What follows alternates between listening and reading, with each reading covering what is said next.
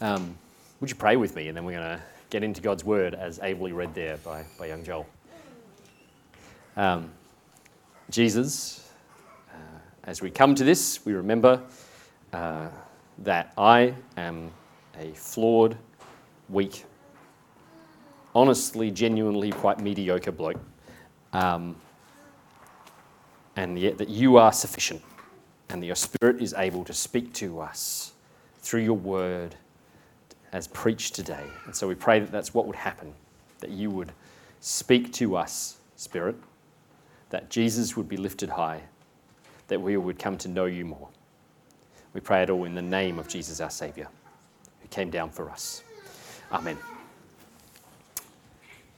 All right. So, heads up, I'm going to start today by saying some things that I am going to mispronounce, I assume. Okay. Has anyone ever heard of a fella named Ho Khanh? H O K H A N H. No, neither did I. It's okay. Um, he was a Vietnamese man. He was born in 1969. Um, he grew up in the district of Bo Trach.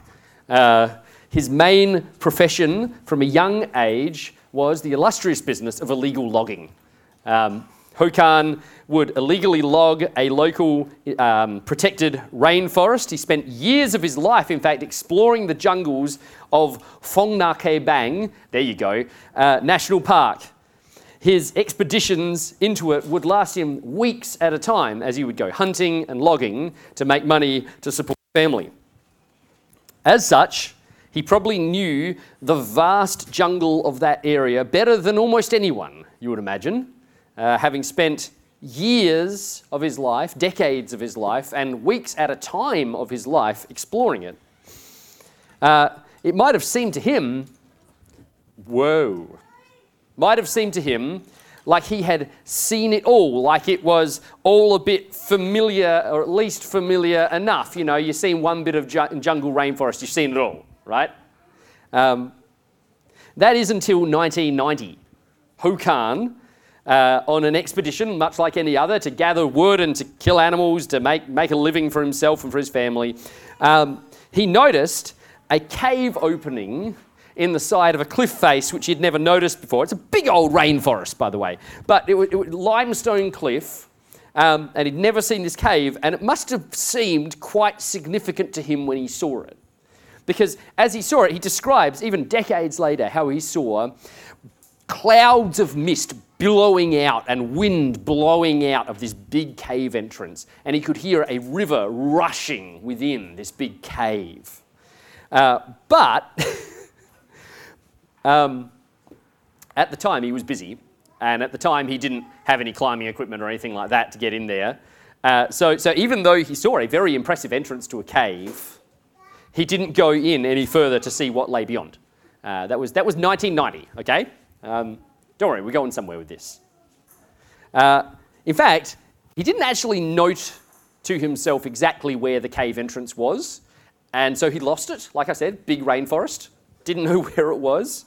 Um, ran into some, some British uh, cave explorers who were trying to map caves of the local area, discover new caves, told them about it. They were intrigued, but he couldn't show them where it was. They spent years and years trying to find this cave. It would be another 19 years before he managed to lead these guys back to the cave for the first time and when it would be explored for the first time. For 19 years, all Ho knew was the impressive entranceway to the cave. All he'd seen, all he'd understood was the impressive entranceway. But after 19 years, he went inside. And what he and those explorers with him discovered kind of blew him away and probably should have. The cave they discovered has since been named Hang Son Doong. Yes, probably not exactly said like that. Uh, or, in English, the River Cave. Hang Son Doong isn't just any cave. Son Doong, as it's usually abbreviated to, uh, has its own rainforest inside in sections, whole large, vast sections of the cave that have fallen through and are like kind of underground but kind of above ground and have rainforest growing in them. Uh, Hang Son Doong has sections of it that are 200 meters high, uh, with one cavern alone stretches about five kilometers. It's about, as, as, as a cave, it is about five times the size of the next nearest sized cave in Vietnam. Uh, it's large enough that some of those caverns, you could take a city block of New York City, complete with 40 story skyscrapers, and whack it inside with comfortable room to spare. It's a big cave, like a really big cave. In fact, he had discovered the largest known cave in the world. Uh, I'm not sure exactly which measurement that is by, but I would guess all of them. Um, it's like it's a lot bigger than the next biggest. Um, and they just, just discovered like the other year, like another one and a half million square uh, cubic meters of it as well, because um, they're still figuring this thing out. After years of wandering the rainforest, after years of familiarity, Ho discovered that there was something so much bigger than he could ever have imagined under the surface, just waiting for him to discover it. I wonder when we come to Christmas if we aren't a little bit like Ho Khanh when he was wandering around that rainforest for all of those years. Today, uh, we're in the second part of our Advent series, The Wait is Over, looking at the comings of Jesus into the world. That Jesus came, the, the Messiah, the Savior of the world, God in the flesh, came down and dwelt with us as one of us to rescue us that Jesus is still coming. He's, he is present among his people. He is coming into the hearts of the lost. He is leading and transforming and dwelling in his church. And so, in a very real sense, today, here and now, Jesus still comes. And that Jesus will come again. The day of the Lord is coming when he will visibly return. The curtains of history will be drawn back as he returns to bring to consummation the saving work that he began in his first coming, to justly judge the living and the dead, dead and to reign forevermore. And we will reign with him. And last week, last week, we took a week to look at the waiting of the wait is over. The waiting for the coming of Jesus. I, I don't know about you, uh, for me, looking at the waiting and the thousands of years that people waited for the coming of the Messiah, the coming of the Savior, I just, I, I, get filled by an immense and humbling sense of privilege when I consider the time that I was born into. You know, the, the saints, the saints upon saints upon saints who waited faithfully for his coming. And yet here we are born into the time of the going out of his kingdom, when he is with us here. And that's his, but today we're going to focus on his first coming. Uh, and, and in one sense, we're focusing on the Christmas story, right? It's not without reason that we got Joel to read out Luke 2 1 to 7. But, but this is where we often end up like our Vietnamese friend, um, Ho. Because when we talk about the Christmas story, many of us immediately kind of remember something big, something important, something a little bit like uh, the entrance to a very big cave. We remember the birth of Jesus. I mean, what an enormous thing, right? Uh, we, we think of a baby in a manger, uh, like, like Rick said for us last week, we, we sing words like, Come, let us adore him, and we can't help but adore him because he's so adorable. He must have been, right? We, we think of shepherds, we think of sheep, we think of angels. Uh, we're right to think of all of these things, by the way. We, we think of wise men and their gifts. Uh, all of the above we probably think of acted out by children, right? In, a, in an adorable nativity play, probably with some tea towels involved. Um, and, and all of which are truly part of the story. They are truly significant in the story of the coming of Jesus, the true story of his coming into the world. Much in the same way that the cave entrance is a big part of the cave, right? But here's the thing I, re- I reckon we're all pretty used to that first reading we had today and thinking about that in the context of Christmas, aren't we? You know, um, she gave birth to her firstborn son and wrapped him in swaddling cloths and laid him in a manger because there was no room for them at the inn. And, and, and, and probably like 60% of us, at a rough guess, are used to going, ah, but it probably wasn't an actual inn, um, you know, and, and, and kind of having that discussion. But, but, but the second reading, which, which Joel read out for us there from Colossians, um, is perhaps a little bit less familiar in the context of Christmas.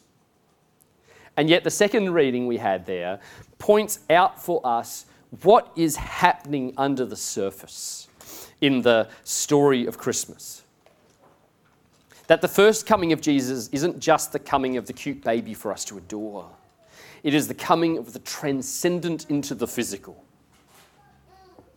So today, I just want to use those short few verses. We're going to focus our time in Colossians there, Colossians 1 19 through 22, to point out three otherworldly realities of the baby in the manger, which we all need to see.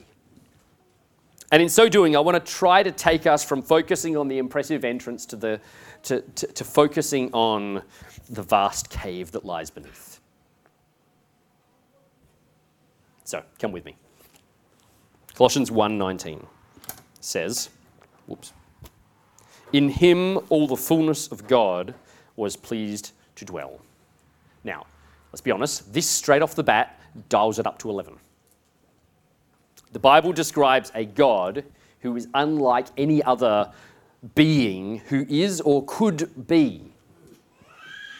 One who reigns supremely over every detail of the cosmos. One who knows the stars by name and also numbers every hair on your head, whether you have many or few. In Job, I love, I love Job. You know, if you haven't read the book of Job, read the book of Job. It's a fun read, but it's a, it's a fascinating read. But you get to the end of Job, and, and God answers Job, right? That's the climax of the book. And, and in Job 38 35, he tells Job that, that God himself sends out the lightning and asks him where to go. I, I can't do that. He says that he can bind the chains of the Pleiades and loose the cords of Orion. Now, I'm sure most of us are aware those are constellations, right? And the God of the Bible is the God who can reorder the stars at will. The Bible describes the God who is creator of all atoms, molecules, creatures, people, plants, mountains, oceans, planets, stars, and galaxies. One creator God who made them all. The Bible describes a God who is the beginning and the end of all things, the Alpha and the Omega, it calls him, the first and the last. And he knows the end from the beginning. The Bible more than once describes a God who is so holy and so mighty that when sinful mortal men come into his presence, like not, not like, you know, uh, touch him or anything like that, like just see him, they fall down dead or as if dead. And, and then we read this, right? In him, all the fullness of God was pleased to dwell baby in the manger is that God. I don't know how anyone can ever get their head around that fully. Doesn't that change everything about the Christmas story? like,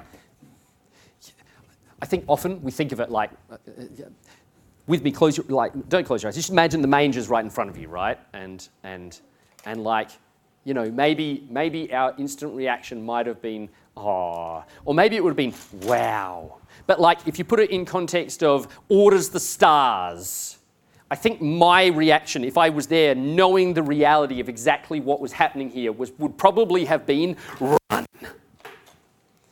Like, this is the God of the universe in front of me. That's, that's like I'm just being honest here. Like, I, I, I, know I should have, you know, wondered and adored and, and stuff like that, but, but like, if I knew that he was the one, like, the, the Old Testament describes the idea of his coming as he would touch the earth and it burns, right? And this is him. And like, I'm just legging it across the field. Like, I'm, I'm pushing sheep out the way. I've knocked a shepherd over. I've stolen some gold on the way, making it even worse for myself. Um, no, not stolen, but um, don't go off the reservation, John. Out of sheer fear of being in his presence, I think I would have run if I really understood what was happening there. And yet, that's not all, right? The all creating God didn't just come down, he came down purposefully. At Christmas, we read, when we sing the words, you know, peace on earth and goodwill to men, goodwill to those with whom he is pleased, take your pick. And, and we might think of Jesus kind of like the first Christmas card.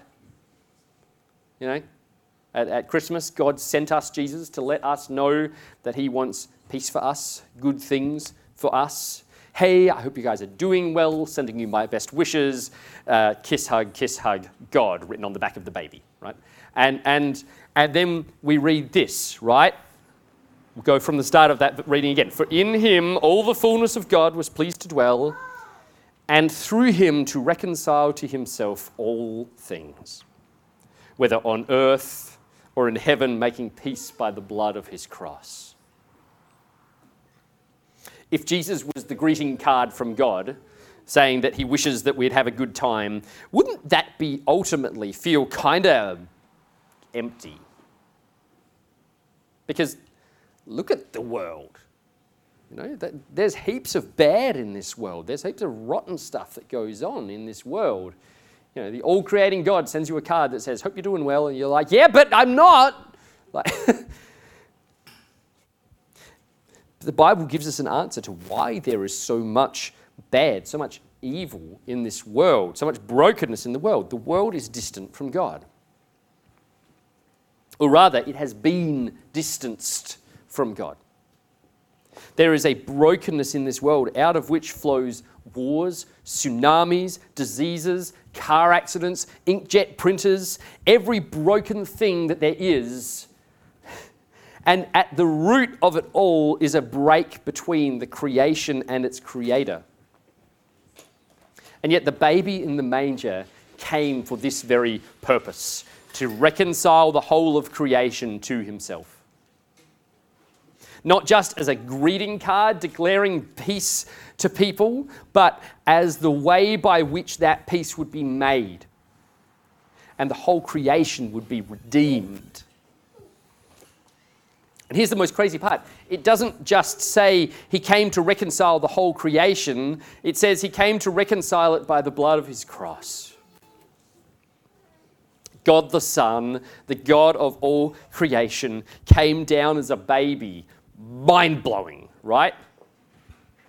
But that God the Son, the God of all creation, would come down as a baby in order to grow up and to give his life to sacrifice himself to redeem the creation.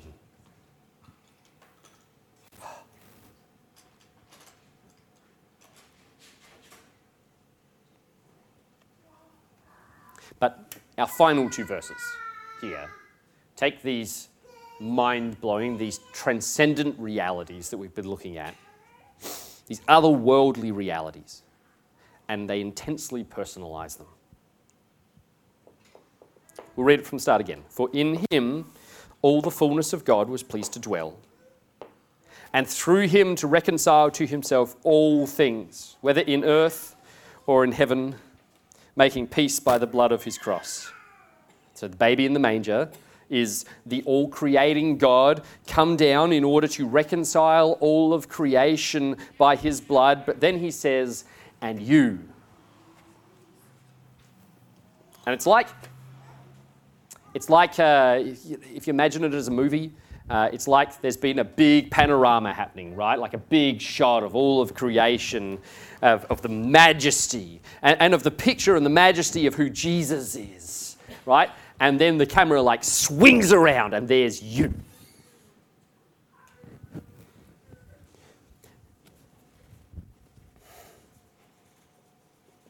Little old you, little old me. And you who once were alienated and hostile in mind, doing evil deeds, he is now reconciled in his body of flesh by his death in order to present you holy and blameless and above reproach before him. That brokenness in the world that we mentioned, out of which every bad thing comes, that separation from God roots down in this. We were hostile to God. We do evil. Maybe you think of yourself as a fairly good person. Um, I'm not sorry to do this to you, but that's not how the Bible thinks of you. It's not how the creator and judge of the universe thinks of you. And if you think about it, if there's a creator and judge of the universe, whose opinion matters, right? The Bible says we've all gone astray. The Bible says we've all sinned and fallen short. The, the brokenness of humanity, both individually um, and, and corporately, is the brokenness which breaks the whole world. He created us as the pinnacle of His creation, made to show the whole world what He is like. And yet, instead, we rebelled against Him and we led the whole world into darkness in this way. Logically, logically, what's the good next step for God, right? Create a perfect world, create pinnacle beings in that world. Pinnacle beings are the break that damage that world. What's your logical next step? Reconcile the world by getting rid of us, right? I mean, I, I build enough Lego to know. Uh, but that's not what he does. We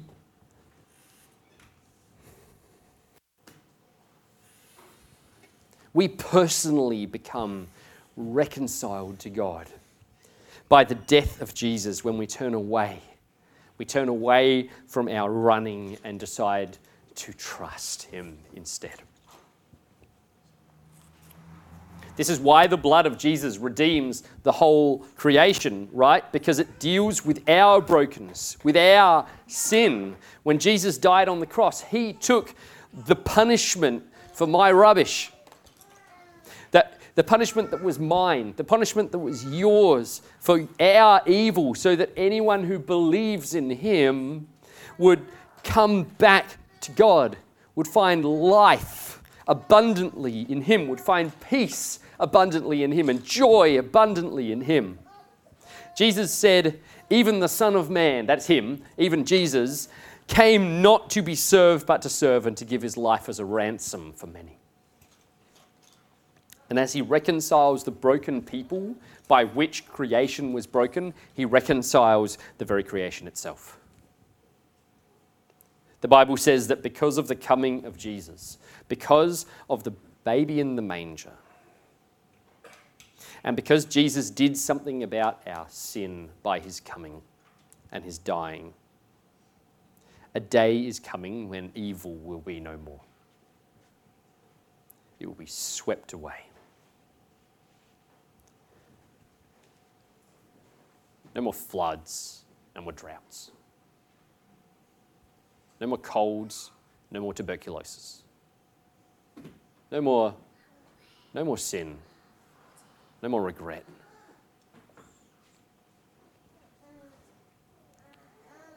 Every broken thing will pass away from this world and it'll be perfect. And just like at the, at the root of the brokenness was a distance from God, at the root of the perfection will be a perfect relationship with God.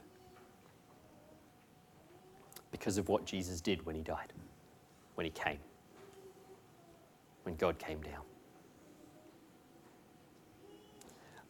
I hope, I pray, that as we come towards Christmas this year, we'll see not just the entrance, but the cave. Not just the baby and the shepherds, but the transcendent God who came down to reconcile us and the whole cosmos with us. If you haven't trusted in Him, if you haven't experienced His saving grace, I hope, I pray. And I pray not just for those here, but that this would be a thing that pours out. I pray this Christmas will be the time when people receive the grace of God. When you do. When you throw yourself on Him and discover that He loves you and He longs for you to receive salvation, to be reconciled by the blood of Jesus. It's the biggest and the best choice that anyone could ever make. If you have trusted in Him, I hope, I pray that this season will provide you with many opportunities to show to others the love that reconciled you to God, kind of point them towards the cave. I pray that in a time when people often become self absorbed and, and caught up in the chaos of their plans, I pray that God's people, those of us here, will be ready to lay down our plans to show with our actions that God cares for the lost and the struggling of this world. And I pray that we will go out with a renewed vision of who it is that we celebrate at Christmas. And a renewed readiness to tell of his goodness to anyone who will hear